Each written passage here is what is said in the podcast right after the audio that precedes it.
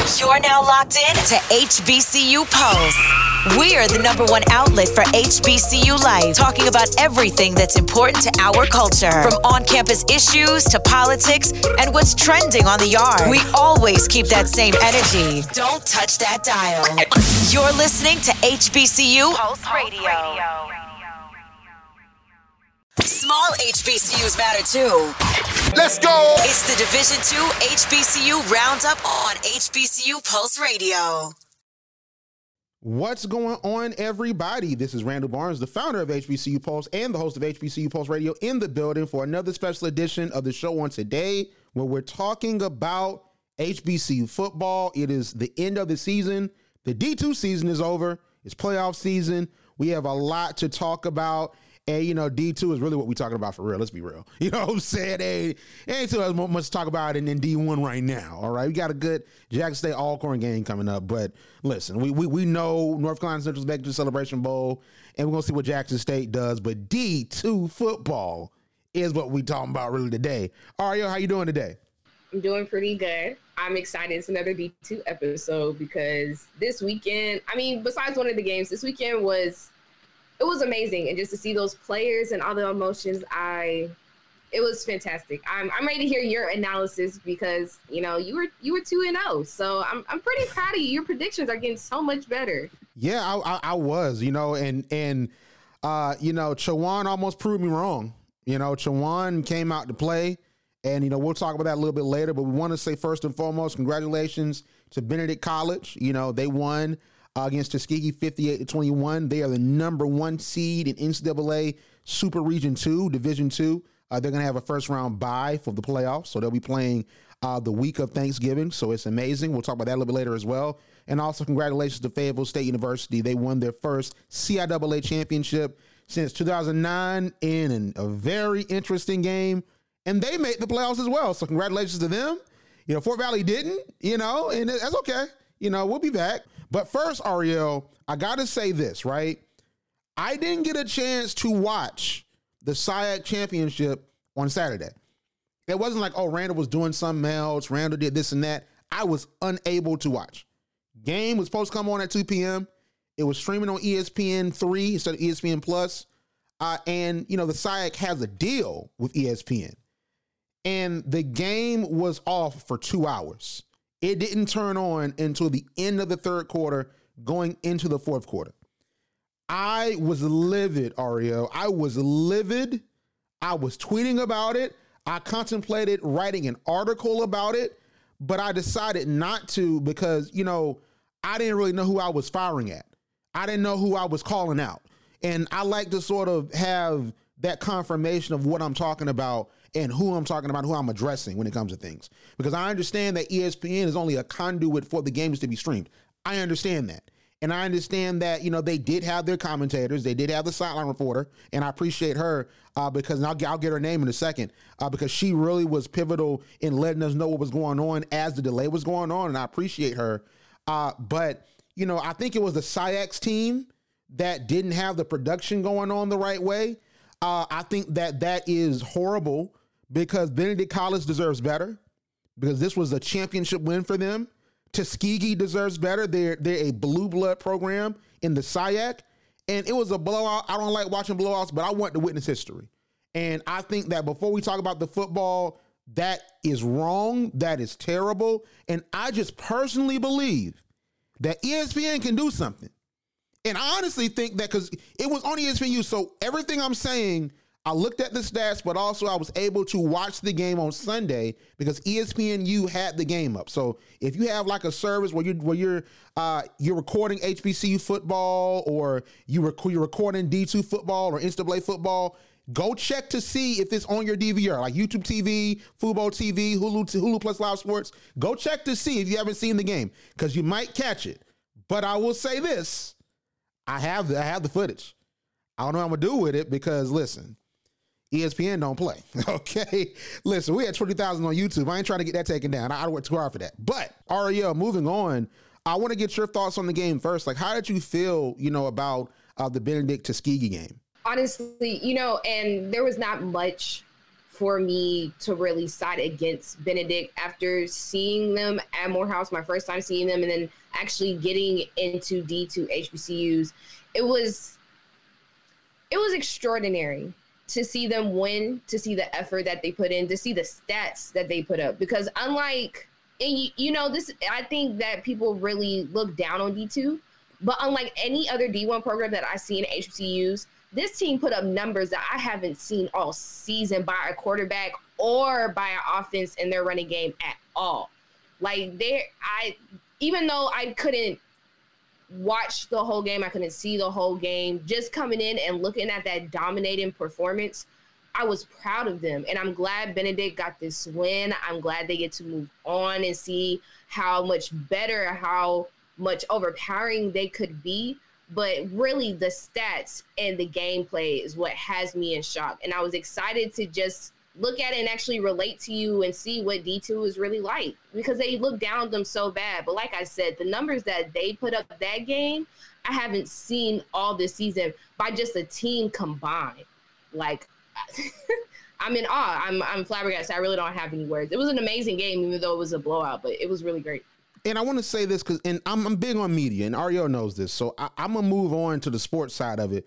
But you know what you said, Arielle, is so amazing because that is the reason why we partner with ESPN as a conference, and why conferences partner with ESPN and FloSports and HBCU Go and HBCU League Pass Plus and the other providers. Like you have Bally Sports that shows certain college games in the ACC. You have Fox and you have NBC that has the exclusive rights to, to Notre Dame, and that have the the Bayou Classic that's going to be on Peacock, and it was on NBC Sports for like 30 years as the Bayou Classic was going was going on. The reason why BET had it in the 1990s and early 2000s is because of ad revenue, but also accessibility because why do you want Benedict and Tuskegee on ESPN?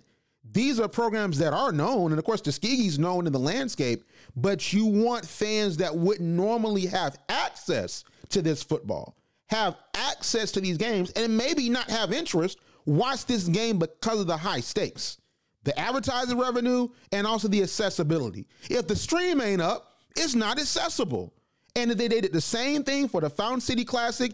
They've done the same thing for other games. And I will say that they've done D2 games because I guess the production company with the SIAC better than they've done some D1 games, including Jackson State. Because why was Jackson State on college game day, but it was on ESPN 3? And they were promoting, hey, go watch on ESPN 3. It, like I was like, ESPN 3? You got Pat McAfee on Jackson State's campus. Pat McAfee got to watch the game on ESPN three. Like what? like he got to watch it back. Like come on, man. Anyway, I, I, I will go on and on about media for the rest of this podcast. That's not what this is about. Let's talk about the game. I want to talk about my keys because I was two and zero. Ario said it, and I want to talk about my keys from last weekend if the game went as I envisioned. First of all, it was not a close game. I said it would be. It wasn't a close game. I was giving Tuskegee respect because you have Coach Ruffin down there. Tuskegee's an amazing program, and they won eight straight games. So I thought they would be a little bit more competitive than what it was. But I said I wanted Benedict to continue to handle business and rise to the moment. And they definitely, definitely, 100% did that. Because if you weren't watching, because ESPN didn't have it up, they were leading 42 to 14 at halftime. That wasn't the final score. The final score was 58 to 21. They were leading 42 to 14 at halftime. The defense held Tuskegee to REO 41 yards rushing on 33 attempts, no rushing touchdowns, and 201 passing yards. But a lot of those plays came in garbage time. But Tuskegee did show some life in the in the first quarter. Um, but I, I wanted to, to see this as well from Eric Phoenix, right? So I said last week, can Eric Phoenix be a playmaker? The answer is yes, he can. His stats on the game he was 19 for 29 passing, 313 yards, two touchdowns, one interception. He went crazy. This is probably his best game of the season. And then for rushing, he had 11 attempts, 91 yards, one rushing touchdown, 8.3 yards per attempt. He led the team in rushing. North Air Scotland, DeAndre Duhart, they were playing, but he was, you know, he's throwing that ball. And then when he saw the openings, especially when they spaced out Tuskegee's defense, he would run and he would gain. And like Eric Phoenix, honestly, like I don't know how he's not on the Harlan Hill watch list. Like, of course, my pick would be Jada Byers, and I saw that Emmanuel Wilson for Fort Valley also is on that short list of candidates. They haven't released the final list yet, but I hear that you know Emmanuel Wilson from Fort Valley, he's the running back. He's getting consideration. Jada Byers should be in that on that final official list. But I have no idea how you don't give Eric Phoenix some consideration. I know that his other quarterbacks have insane numbers, like Georgia State's quarterback we'll talk about.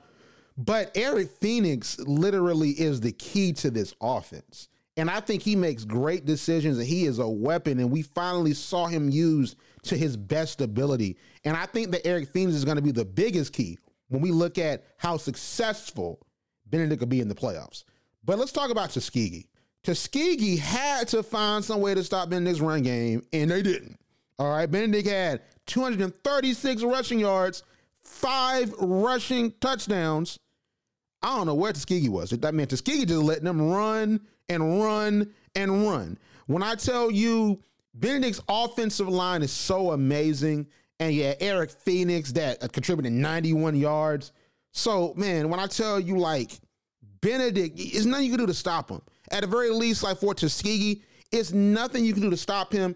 Nobody in the defense was able to solve Eric Phoenix, nor the run game for Benedict College. And I think that's what's going to really carry them as you look at them playing either Virginia Union, which we'll talk about that in a second, or Wingate, because that's going to be really interesting, whoever comes out that field.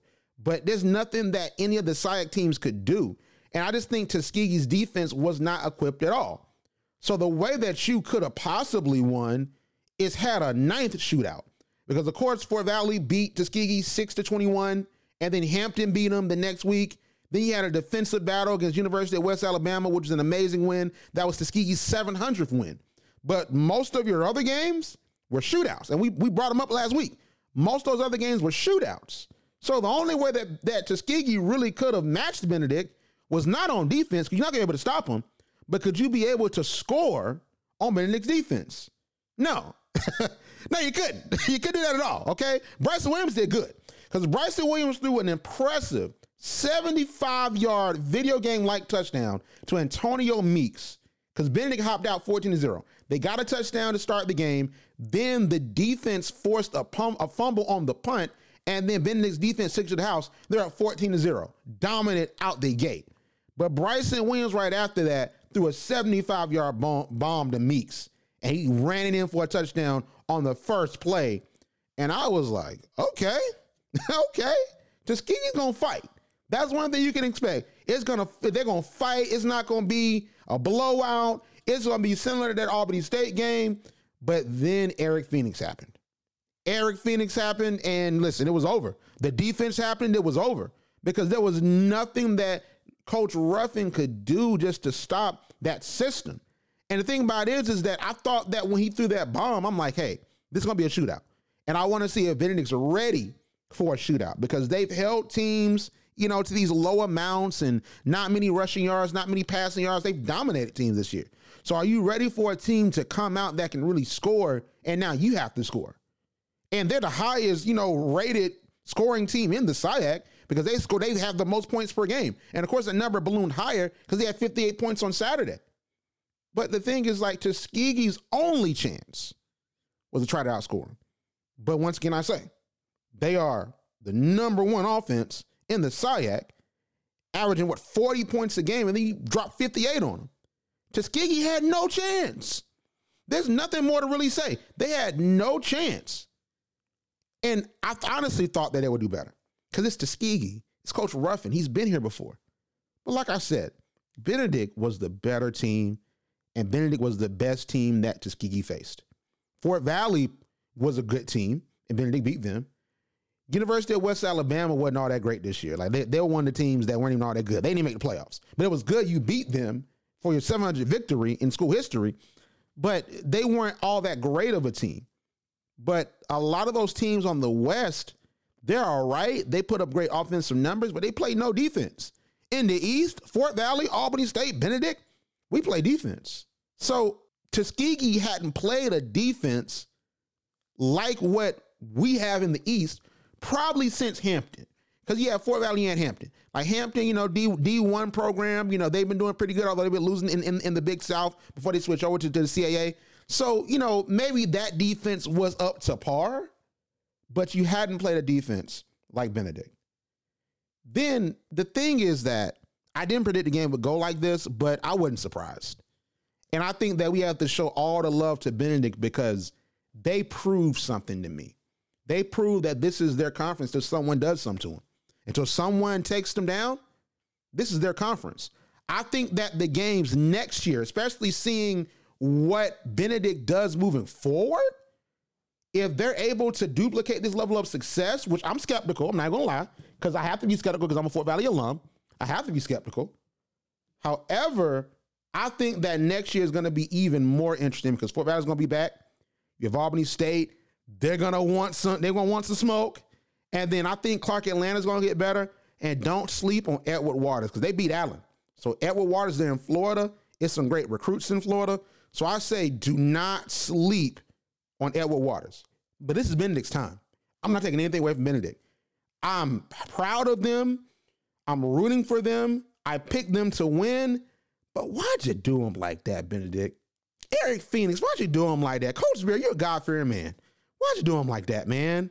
But overall, like real talk though, Benedict deserved this. They have been improving over these past two years. I know that that first year of Coach Berry's tenure, they didn't do all that well, but they've had some amazing athletes and they deserve all the success that's coming to them. And I will say this, we'll talk about this more later. I believe that they could have a 2012 Winston-Salem State University type run to the championship. Honestly, believe that. We'll see what they do against a Grand Valley or some of those other schools, but I pick them. They have a better chance to make it out of Super Region 2 than than any other HBCU in recent memory. You know, of course, you know, you have Winston-Salem, but it's like they're the number one seed. So if they handle business against whoever they, they face, I'm telling you, I, I don't see a team in Super Region 2 that's beating them, but you have a lot of undefeated teams in Super Regions 1, 3, and 4, especially Grand Valley, who is the favorite. It should be everybody's favorite. I've seen them play, and they, they play some good ball, and they beat Ferris State, who are the defending Division 2 champions. So we'll see what happens in the playoffs, but this is a season that needs to be remembered in history. And honestly, for everyone listening, I hope that we were able to do that. You know, I really hope we were able to do that because I think this season deserves to be memorialized. This is honestly, to me, one of the best SIAC teams in history, period. But let's talk about the CIAA. Fayetteville State defeated Chowan 31 to 28. That was on Aspire TV. My home team. That's the family. I entered at Aspire TV for two years 2018, 2019 in the summer. A shout out to Melissa. Melissa is not there anymore. Uh, but Melissa, she was a Spelman alum and she really put me up on game and i honestly try to try to mirror her in her leadership because she was so amazing. Even though she's not there anymore i want to shout her out because i think this is an amazing time to shout out melissa. Um, but great broadcast. It was everything espn wasn't. That's all i'll say. Uh, but i want to start with you ario to talk about this game. So what did you think about this game? Because it was 31-28 Last second field goal by Elton Andrew is what propelled them to the win and stopped it from going to overtime. What do you think about this game? I was more surprised that Chowan made it so close. I really thought they were going to kind of fall off going into the third quarter because it, it was a great first half, but it just wasn't the best that we've seen from them and that you spoke of this season. So that's what really surprised me at first. And then, of course, like we said last week, and you know, uh, jokingly, but you know, wholeheartedly, we meant this. I was hoping that HBCU will pull out just because of the circumstances that were going on, and I'm happy that Fayetteville State defeated them. I'm very. I don't know what's going on. I don't know what's up with football across the board, but it just seems like kickers are the key. If you don't have a great kicker, especially if you're kicking that far back, I believe it was like over a 40 yard field goal, then that's that's a game that's worth either winning or losing that could really describe your season. So congratulations to him. Thank you for Elton Andrews that came through very last minute. But a really close game. Like I said, I would have loved Chowan to kind of be better, but they I was hoping I was thinking they were on a fall back. Fayetteville State put out a really close win, all thanks to their kicker. No, I, I don't think anybody jokingly needs any other gratitude. The kicker has it all. But I I it wasn't as great as the last game, even though it was a blowout, but it was a good game to see and something that I think we can take notes from. And I'll let you go into deeper detail with it. Yeah, and you know something too. Um, your kicker point is very interesting because Virginia Union has a guy, Brady Myers, not Jada Byers, Brady Myers, and he's tough. And I think he's going to be a key in their playoff game against Wingate. We'll talk about in a second. So, like, kickers really matter, especially at that point in time, because they got to be clutch. So, shout out to Elton Andrew. He is forever etched in HBCU football history with that kick because that was a, a better game than I thought it would be. But did the game go as I expected? Yeah. I was I was dead right about this game. I was I was so right. Like you would think I'm I'm I'm, I'm that so random. Like you know I just had a vision. You know what I'm saying? Like like you know you would just think that Aria because I, I didn't think the game would be, a field goal, but I knew it would be a close game. Now was it a defensive game? Nah, not really. It wasn't really a defensive game, but I knew that it wouldn't be a blowout for Fayetteville State or Chowan. I knew that they would be fighting in the trenches, and they did. So I got to say this about Chowan. Chowan came out, they thoroughly impressed me. They had an amazing season. They beat Virginia Union and Bowie to get to this point, and they had Fayetteville State scared, and they led for most of the game. And they were not listening to the PWI HBCU noise. They were not listening. They balled out. But I just want to say this I personally do not think it is wrong for HBCU fans to root for an HBCU to win in the HBCU conference.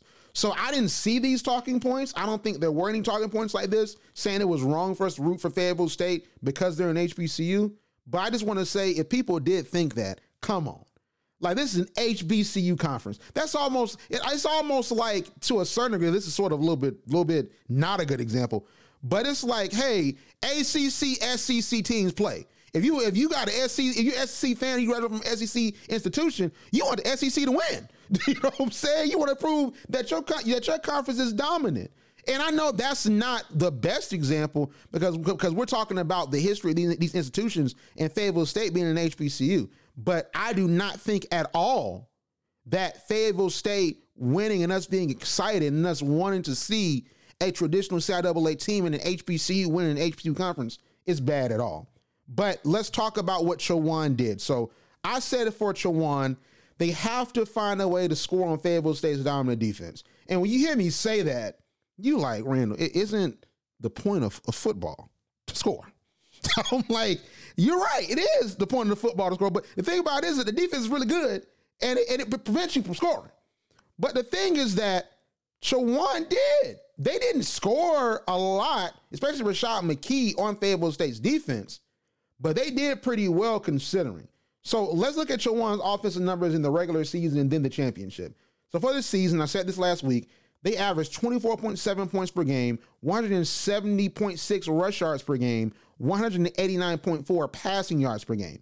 So in the CIAA championship on Saturday, they had 28 points, 158 rushing yards, four rushing touchdowns, 268 passing yards, zero touchdowns. So what does that sound like? Sounds like I was right. Okay. As I predicted, they were still unable to get the ball in the end zone. They could not find the red zone for dear life. Rashad McKee was the only, the only quarterback that played. So they were able to find some success in the run because they had four, they had four touchdowns. And they had passing yards. They were passing on that secondary, but they were not able to get the ball in the end zone by passing. They couldn't get the ball in the end zone through the air. So that said a lot about if they were going to be able to really get out there and really push a big lead on Fayetteville State. So I, I knew that that you know they would have some level of success because you have to look at Rashad McKee and what other quarterbacks were doing. Like I was saying, it was other quarterbacks that did well against, Fayetteville State's defense. You had Josh Jones of UNC Pembroke. He was 17 for 30, 222 yards passing, zero touchdowns.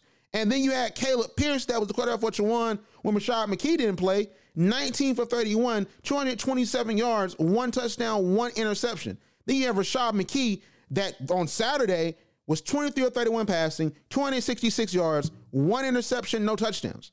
So he was able to move the ball down the field. And how I look at it, that's the point of football because every score is not going to be a touchdown. Sometimes it's a field goal. So if you're able to get your field goal kicker in range to hit the field goal, that makes it even better. You know what I'm saying? Like that increases the score. Every game is not going to be, oh, he threw eight touchdowns. The team threw eight touchdowns and they ran the ball in six times. That's not going to always be the case. So I understand that the passing yards and the touchdowns, they're not really mixed because there was no, touch, no, no passing touchdowns. But Rashad McKee was the X factor. He was the X factor and he almost brought them to the win because Chowan could not do anything, anything to truly stop Rashad McKee. Now, granted, they did have four sacks. They did, they did sack him a few times, but that didn't deter him. He was still passing the ball. He was still finding his guy. And then I want to point out this play specifically because we watch the games over here. We don't, we don't we don't do analytics and just box score watch. We watch the games, okay? So I want to bring up a specific play. You know, so here's the thing.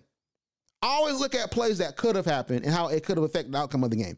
That's why you hear me talk about the Savannah State Fort Valley game and how Fort Valley on that first drive in the first quarter, they should have gone for the field goal instead of the touchdown. And I was there at that game.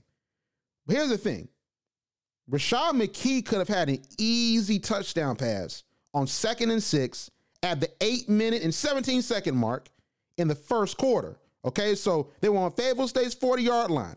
Chowan did a play action, and Rashad McKee threw a deep pass to his wide receiver, Malik Tobias. He was down the field. He outran the secondary. All that was in front of him was grass in the end zone.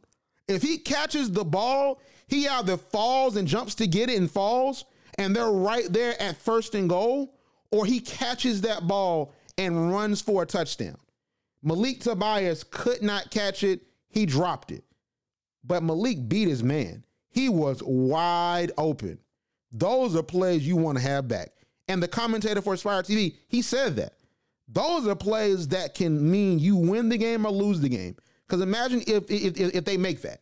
That changes the whole entire game. If nothing else changes, that changes the whole entire game. Now, granted, you might have seen, you know, you, you know, um, Damari Daniels pass the ball more in that situation, whereas like now he's trying to make up, you know, for lost ground because you're giving up two touchdowns. But if nothing else changes in the game, Chowan wins just off that alone. So you wish you can have that back. That wasn't anything that Rashad McKee or Malik Tobias really did wrong. I mean, he didn't catch the pass, but it was, if you look at it, go back and watch that game. It was a little bit far ahead of him. He wasn't able to really secure the ball. It was literally in his fingertips. He catches that, Ario, that's a touchdown. And I know you saw the play too. If he catches that, we're having a totally different conversation because Fayetteville State the secondary was getting eaten alive in some, in some instances because, especially in the screen passes, I'm telling you, like Fayetteville State could not stop those screen passes. Like Rashad McKee was looking like Tom Brady. Check down, check down, check down. He was looking like Tom Brady out there. And that almost costed Fayetteville State the game. So as we look at that Delta State game, we'll talk about that more, like we said a little bit later. Like you're going up against an even higher powered offense with Delta State. The secondary gas to tighten up. And you know, Fayetteville State's defense has been really good th- this year. But now you're playing teams that are better. Let's be real. They're better than the teams that are in the CIAA South. They're better than Shaw, although Shaw had a pretty good season. They're better than St. Augustine's. They're they're better than Johnson C. Smith. So you're playing teams that are better than the teams you face on a daily in the in, in the in the CIAA South. You're playing teams that are better. So you played Chowan, and listen, y'all, you, you barely made it out of there. Now you're about to play Delta State. But let's talk specifically about what I wanted from Fayetteville State University. So I wanted them to contain Rashad McKee. And, and I guess you can say they did contain him because he didn't get any, any touchdowns. He didn't throw for any touchdowns. But I expected that Rashad McKee, like I said, was going to do well because he had similar numbers to Caleb Pierce. That was a quarterback for Chowan when Fayetteville State beat them 13 to 10. And then Josh Jones of UNC Pembroke that they played 222 passing yards, Caleb Pierce, 227 yards passing, and then you have Rashad McKee that did better, really, than the both of them, although he didn't get a touchdown and had one in interception. So I asked last week, how would Rashad McKee do against this secondary and defensive line? And, you know, Chowan did pretty well against Fayetteville State's offensive line.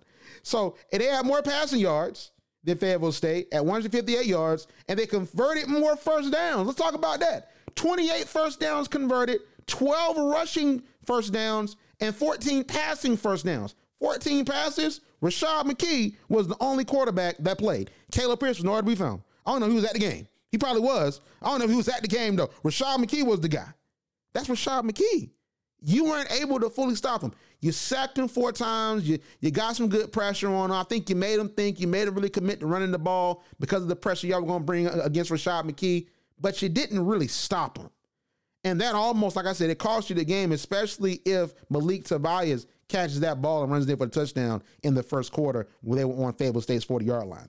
But the QB room. So I also asked, are you going to go with, with experience or youth? Is Corey Lane going to play? Is he injured? What's wrong with him? Or are you going to go, you know, with Damari Daniels? They went with the youth. Damari Daniels, he had a pretty good game. He was 12 or 24 passing, 188 yards, two touchdowns, one interception. And he led the team in rushing. I don't know what's up with quarterbacks. They was the name Michael Vick or Lamar Jackson. They leading the team in rushing and not they running back. I listen, I guess. You know what I'm saying? But you got to make it happen. But he had 11 attempts, 43 yards, 3.9 yards per attempt. And he was big in getting Fayetteville State down the field to make it where they could get the field goal. And that last second field goal by Elton Andrew, Damari Daniels was key in making that happen. He was really key because I was nervous towards the end because I felt as if if it went to overtime, I feel like that gives Chowan some life and they were going to find a way to win that. I honestly, Ario was nervous when I'm like, oh, this going to overtime. But when he kicked that field goal, I was like, sigh of relief. And Damari Daniels honestly helped. He helped out a lot to help them move the ball down the field. But once again, what's going on with Corey Lane? And I, I wish I could have asked, you know, uh, Stephen Gaither of HBCU Game Day that was on our space, the SIAC space, um, you know, just to ask him what was going on if he, if he knew. But what is going on with Corey Lane? Because he's, he's a senior. He's probably about to graduate soon. I'm wondering why he didn't get any playing time towards the end of the season, especially in a game as pivotal as this. And I would assume he's probably not going to play against Georgia State this weekend. But it's clear that Damari Daniels is, is the future. And I'm super excited to see what he becomes because I think that he's going to be tough. He's just a freshman. So, you know, with more reps and more experience, especially big game experience than his first year, he's going to the playoffs. He's most likely going to be the main quarterback, QB1. So I think that he's going to come out of this season better than when he came in for sure. Probably better than any other freshman. You know what I'm saying? I think he's going to come in and, and, and really get experience, especially playing against a Delta State team that puts up points. And it's going to be on him to use his arm and his legs to really put Fayetteville State in position to win. Fayetteville State did not play the game that I expected, but they did enough to get the job done. But they have to have an answer for in QB with Damari Daniels. Damari Daniels has to put up points, especially against the, against Delta State. But he did well, and then the defense got four sacks on Rashad McKee. But they have to do better. I'm sorry. I'm sorry. I want to see Fayetteville State beat Delta State. And I think that they can. But you gotta do better. The sacks are good. Damari Daniels was good. He was poised. He had a 50% completion on his passes. Great stuff. But if you play Delta State, then on that side of the bracket, you have to play University of West Georgia. I've seen University of West Georgia play in recent years because Fort Valley has played them, Albany has played them, Morehouse has played them. So on the SIAC, we see University of West Georgia. We're on their schedule because we're in Georgia with them. University of West Georgia ain't nothing to play with. And there's someone outside of Benedict I think can make it out. And then Delta State and University of West Georgia had a shootout. Like West Georgia won 52 to 42 against a high powered Delta State offense. So they're poised to have a rematch. So listen, Delta State wants to see West Georgia again. The same way in basketball, you had Duke that wanted to see the, the again. You, you, you, they, they wanted to run it back. They wanted to say, hey, we want to see him again. And they saw him again in, in the, the March Madness tournament. I honestly think that Delta State is going to be playing determined, but we'll talk about that in a second. But I just say that Chowan did too well against a Fayetteville State team that's supposed to have a dominant defense going in this Saturday. But I would say this about Chowan: they should not hold their head down. I saw a couple players, of course, that were crying, they were emotional, and I get it. And I, am not one to be like, "Oh, don't cry." Listen, let it out, emote. You know what I'm saying? Let it like, don't hold that back because I know that can be disappointing when you did so great. It's probably the best season that they've had in recent memory You beat Bowie, you, you beat Union, and you were only a field goal away from winning. But they should not feel bad because I think they'll be back. And for all the folks that were rooting against Chowan, like us, we gonna be looking next year. Like, man, are they gonna make it back? Because I think Bowie's gonna get better. Union, especially with Jay Byers being so young, they're gonna get better and they're gonna bring some more weapons in in, in recruiting. But Chowan is really staking the claim. I don't think Virginia State is gonna be that third team anymore. I think Chowan is gonna fight to get right back where they were. And that sort of should have everybody a little bit nervous in the CIAA. But they had a great season. They shouldn't hold their head down too much. And you know, they're our cousins. Y'all are cousins, you know what I'm saying? Like, you know, y'all play cousins because y'all y'all in the HBCU conference, so y'all are play cousins. You know, so it's a shout out to y'all. But Fayetteville State, congratulations, but y'all got to step it up and do a little bit better against Georgia State. But let's talk about the playoffs. So uh, you had the NCAA Division Two playoff selection show and we got three HBCUs in. Benedict is number one. They're the number one seed in Super Region 2, and they're going to receive a first round bye. So they're going to sort of enjoy their Thanksgiving. You know, they're going they're gonna eat they're gonna eat turkey, not too much. You know what I'm saying? They're gonna maybe have some water, be on some Zoom calls with coach. Maybe they maybe they stay on campus. You know, so they might, they might not go home. They might be like, mail me something, okay? Like, you know, mail, mail me some some food, mom. And I want to say this. I'm hearing it's not 100% confirmed, and we will definitely update it on our YouTube, uh, on HBCU Pulse Instagram, and also on Twitter. I'm hearing that the game is going to be on HBCU League Pass Plus.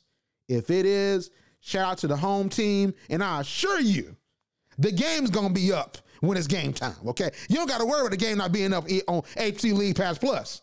And if it's not, you can get it 201 and, and, watch the HBCU Pulse channel if, if, it's not. It just happens that, you know, technical difficulties. Well, you, you can go run Ariella now on 201. You know, we got, we got some good stuff for you over there. You know what I'm saying? So just saying. But but on, on League Pass, we're going to make sure it's it's together. So make sure that you stay tuned for that because, you know, Benedict, of course, has the deal with Urban Edge Network and HBCU League Pass Plus and the Black College Sports Network uh, where all of those home games are streamed. So you might see HBCU League Pass Plus going into – that final game that determines who makes it to that final four scenario representing Super Region 2 because Benedict's going to be at home for those games because they have home seedings. That's going to be very fun. Uh, so you have Virginia Union. That's the number four seed. So they're ranked. So they play Wingate to earn the opportunity to play Benedict. Man, oh man, oh man. Listen, we didn't get a chance to see Kobe versus LeBron. And I always bring this up, Ario. You, you know, even behind the scenes, I bring this up as a sports fan, we never got the chance to see Kobe versus LeBron. We we we got the chance to see Mahomes versus Brady. We didn't get a chance to see LeBron versus Jordan, but Kobe versus LeBron at their apexes was very obtainable. But Dwight Howard and the Magic ruined it. They ruined it, and also Cleveland's front office too, because it like the team with LeBron, it was it was good enough, but it wasn't a good enough team to get them over the hump. But I always use that scenario to say, like, I want to see dream matchups, dream fights.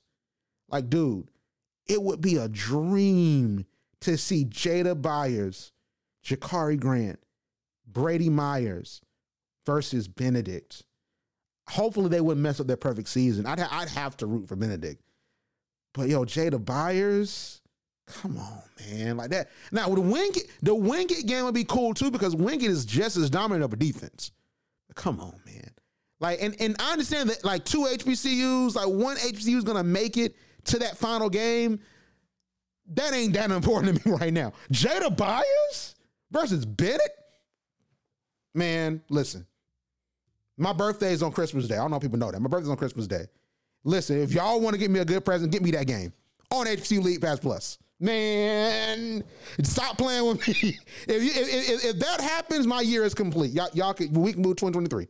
Because on League Pass, on the home team, you know what I'm saying? That's home team. Then, my God, Jada Byers. Then you got Benedict that's chasing history with Eric Phoenix, North Northern Scotland, and Deandra Duhar, and Coach Chennis Berry with, with, with Dr. Parker.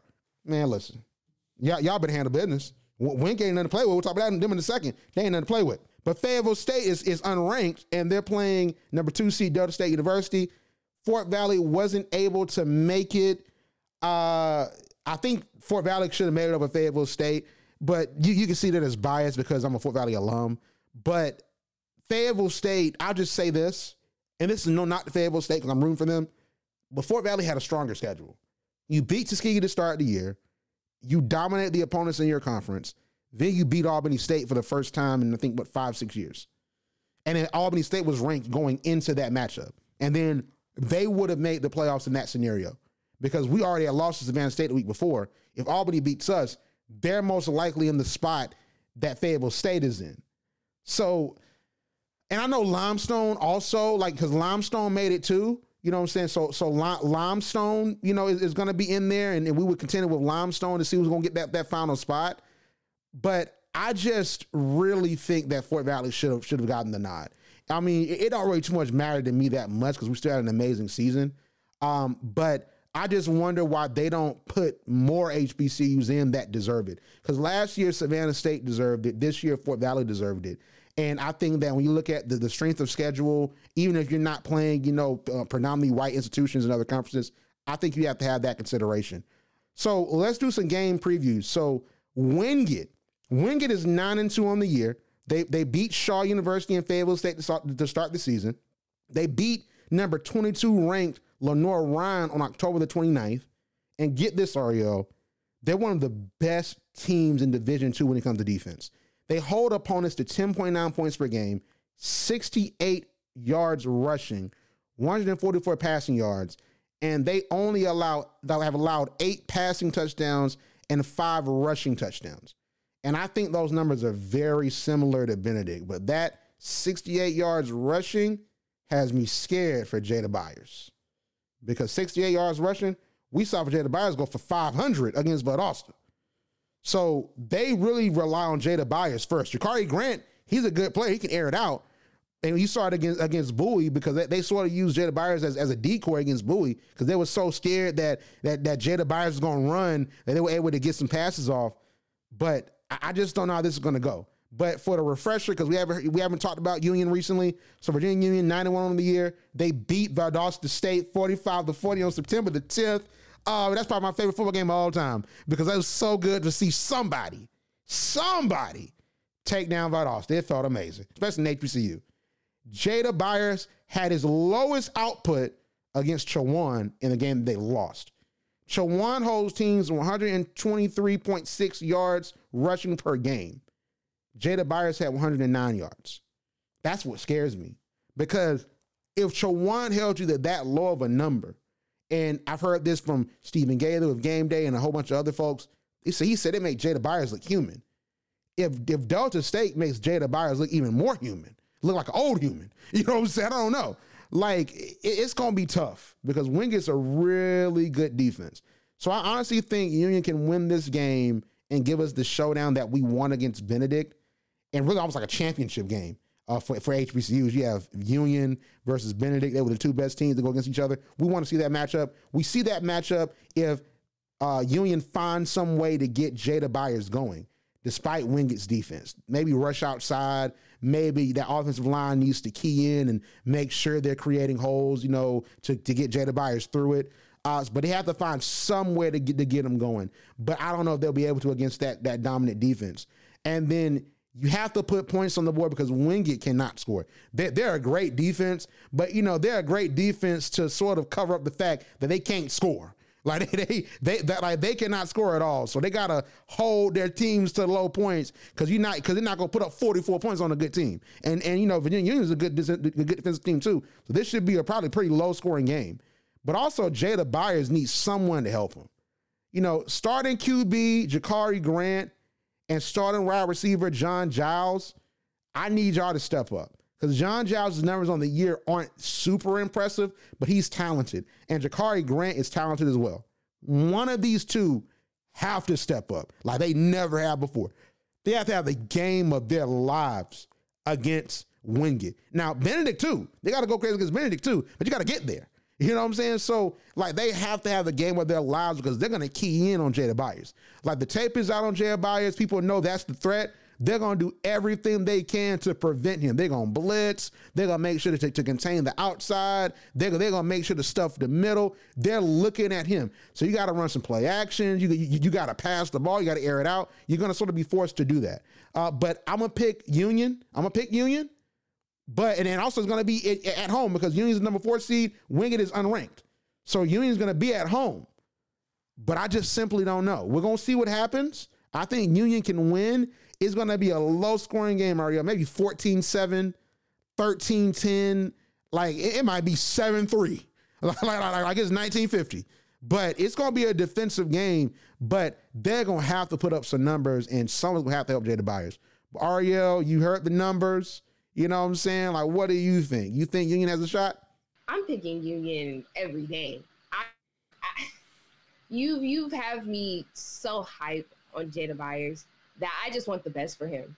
I want him to go all the way. I want to see that that first matchup that like as soon as you said it, Virginia Union and Benedict, just imagine how powerful that would be. You're you're talking about one of the best two teams that have one of the best two running games that I have ever seen and that they have this season. I, I have to see it. Now Wingate is a little scary they both have pretty high records and they both have pretty high running offenses.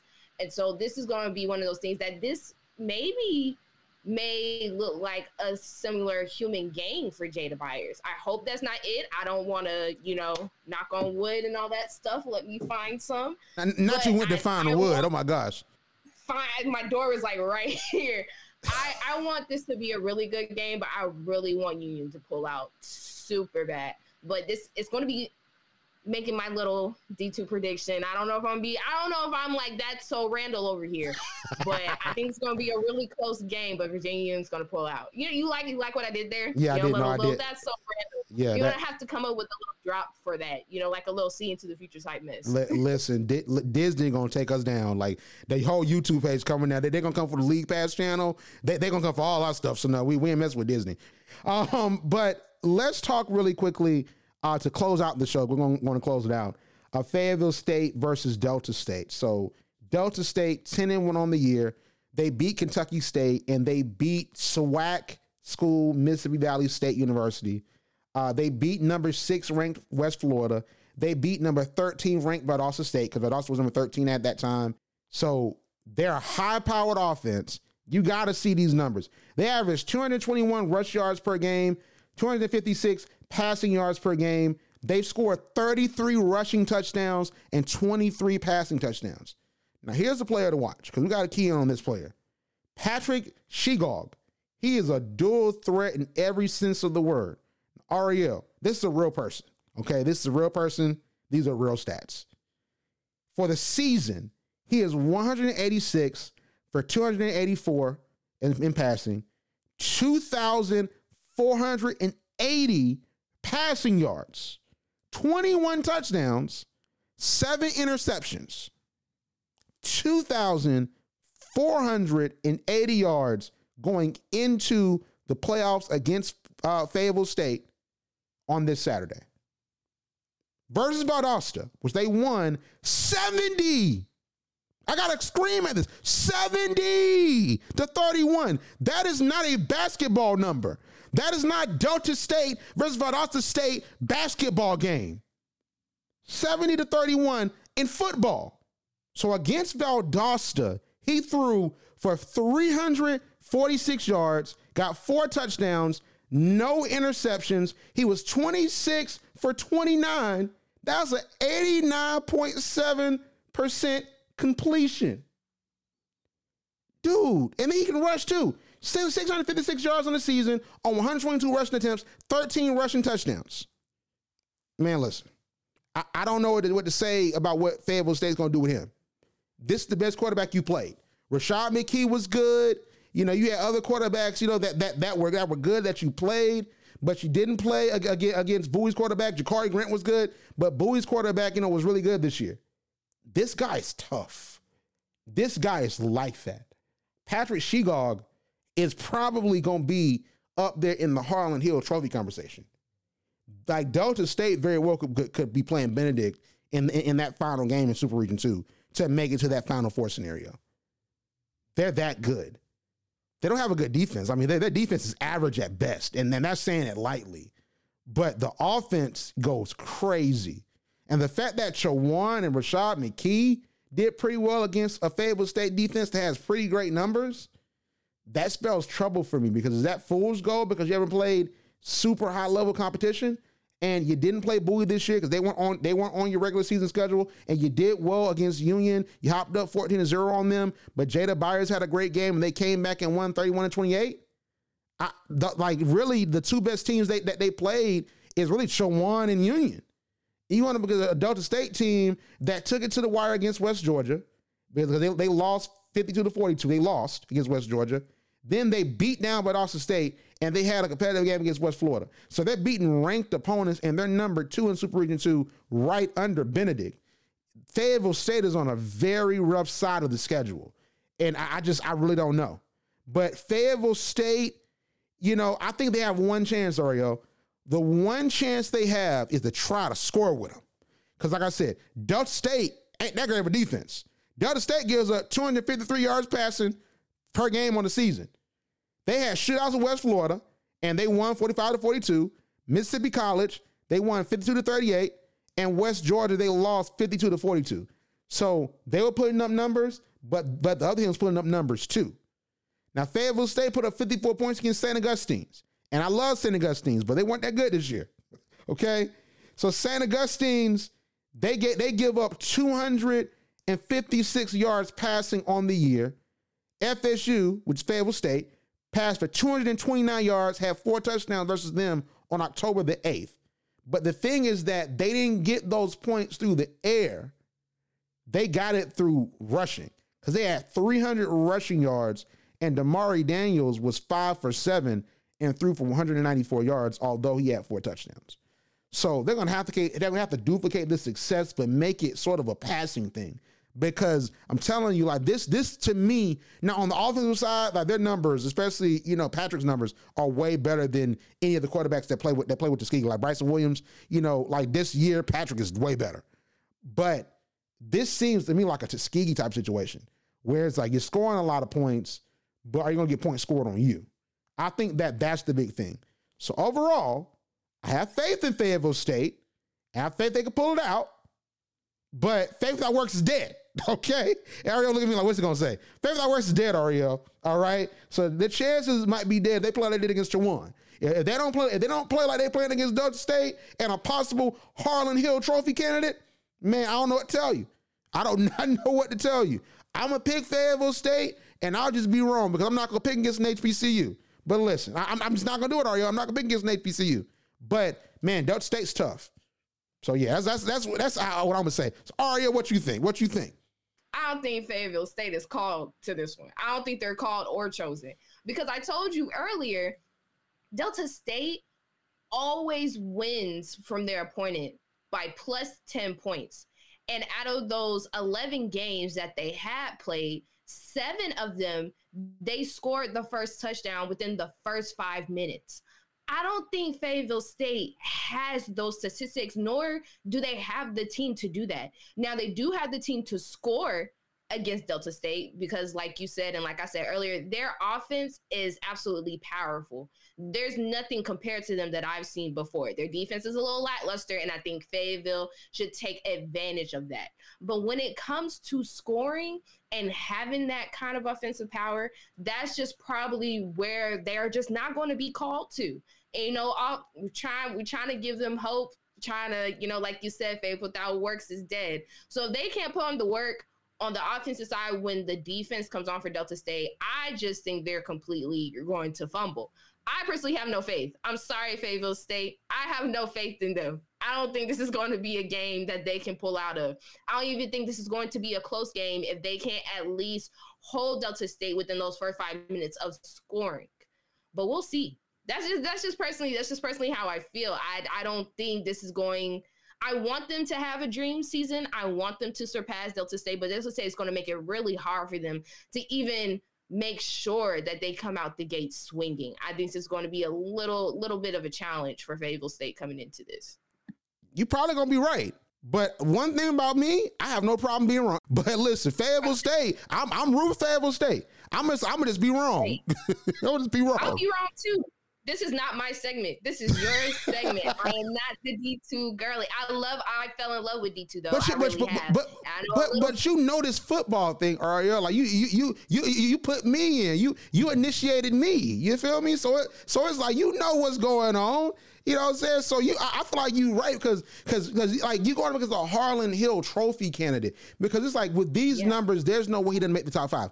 I want Jada Byers to make it, but if I look at, at, at the numbers of the folks that that, that are in the, the, the top billing that have a chance to win and to get voted on, and Patrick makes it, and then there's other folks that have similar numbers, Jada Byers ain't gonna make it. You know what I'm saying? Like, and, and this is the the caliber that other conferences are, are putting up. But there is a weakness. You know what I'm saying? Superman has kryptonite as his weakness. You know, you know what I'm saying? So it's like, I mean, if you look at it, I think that kryptonite for them, that kryptonite for them is that they is, is that they can't defend anybody.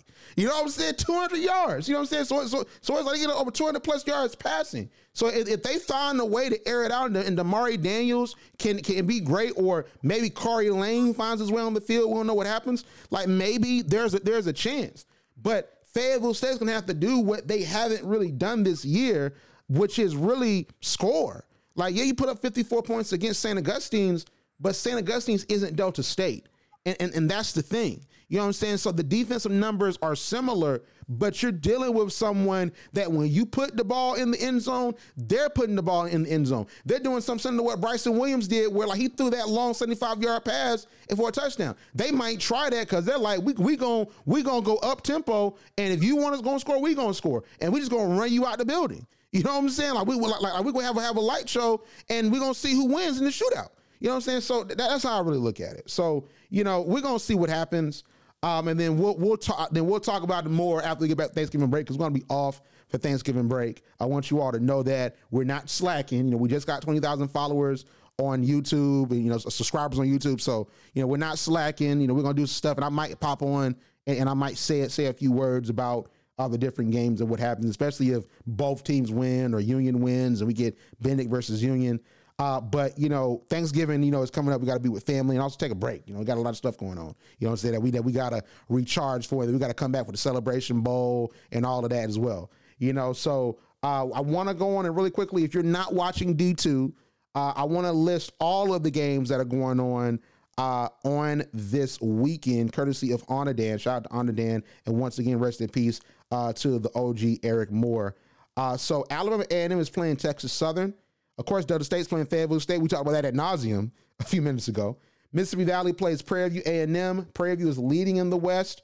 Uh, they very well can clinch. You know, coming into this game, they, they could clinch and be, be facing facing up against a Jackson State in the SWAC championship because Jackson State has already clinched. Hampton's playing Towson. Virginia Union, of course, is playing Wingate. Uh, you have Tennessee Tech playing North Carolina Central. North Carolina Central has already clinched their Celebration Bowl appearance, so we're going to possibly see Davius Richards versus Shedeur Sanders. If we get two dream matchups in D2 and D1, that'd be crazy, wouldn't it? Davius Richards versus Shedeur Sanders, and then Jada Byers versus Benedict. Wouldn't that be great? Oh my gosh, that'd be amazing. So we're gonna see if that happens. I'm pretty sure it will. We'll, see if that happens, okay? Because I got I got some faith in prayer Prairie View too. I'm not to totally count them out. But but if they lose 48 to 0, I mean, listen, I said I wouldn't count them out. I didn't say they're gonna win. Okay, I said don't count them out. All right. So listen, uh, North Carolina A&T is playing Gardner Webb. A&T's looking really good. Looks like they're gonna, you know, contend for that, you know, Big South championship. South Carolina State is playing Norfolk State. Morgan State is playing Howard. Alcorn is playing Jackson State. That's the big rivalry. So make sure to, check that out. That's going to be on, on ESPN Plus if they if they air it. Um, Tennessee State is playing Texas A&M Commerce, and you have Campbell. They want to be an HBCU so bad. Oh my gosh, they they they playing all the HBCUs, and now they're playing Delaware State. Come on, man. Like they they playing Delaware State now. They might win that one because they didn't beat A&T. Okay, they didn't beat Jackson State. They always beat A&T though. They, they always beat A&T. You know what I'm saying? It was real close. They had, had y'all scared home. Come back tailgate. Arielle was like, oh man. You know what I'm saying? Like, she was at tailgate like, man, listen, let, let, let me just enjoy this plate because it might not go well. You know what I'm saying? But Campbell, we, we gonna see what happens. You know what I'm saying? Like Arielle laugh right now. You know what I'm saying? We're gonna see, we're gonna see what happens. You know what I'm saying? But you have Delaware State uh, that that's playing uh, you know, Campbell and, and, Delaware State had a pretty good season. They're not going to Celebration Bowl, but Delaware State, I think, they're going to be scary, you know, moving forward. So make sure to check that out. Uh, but FAMU's playing Bethune Cookman, Florida Classic, big rivalry. So yeah, a lot of great stuff coming up. If you're not if you're not just watching D2 football, if you don't want to watch it, it's some great matchups. Especially you have you know Alcorn versus Jackson State and FAMU versus Bethune Cookman. But Arielle, let's go on to close it out. Where can we find you on social media? You can find me on Twitter at askery underscore underscore or visit my website at theunexedopinion.weebly.com. Most definitely. So, like I said, we're going to be off for Thanksgiving break. So, make sure to stay tuned to HBCU Pulse on YouTube. 20,000 subscribers. Man, I never thought that would happen. That is such a dream. So, make sure to check us out on there. Also, HBCU League Pass Plus, channel 201. That's the HBCU Pulse channel. You're going to see a lot of great stuff Speaking of Delaware State, we have a recap, an exclusive recap of Delaware State University's homecoming concert featuring Glorilla, Meek Mill, Nardo Wick, and Moneybagg Yo. Is not the full show, but it is a pretty good, you know, indication how lit it was. And we have, I think, nearly all of Glorilla's performance, and she did a really great job. She just got nominated for a Grammy. Her EP just dropped, so make sure to go check that out. But also follow HBCU Pulse on Instagram at HBCU Pulse, Twitter and TikTok at the HBCU Pulse. And hopefully after Thanksgiving, we'll have a big announcement that's coming up really soon. But aside of that, thank you so much for tuning in. And as always, we'll see you on the other side. Like what you hear? Uh. Yeah. Subscribe to HBCU Pulse Radio on Apple Podcasts, Spotify, or wherever you get your podcasts. Also, head to HBCUPulse.com to stay up to date on what's going on in the HBCU community. Thank, Thank you, for, for listening, listening to HBCU Pulse Radio. Radio.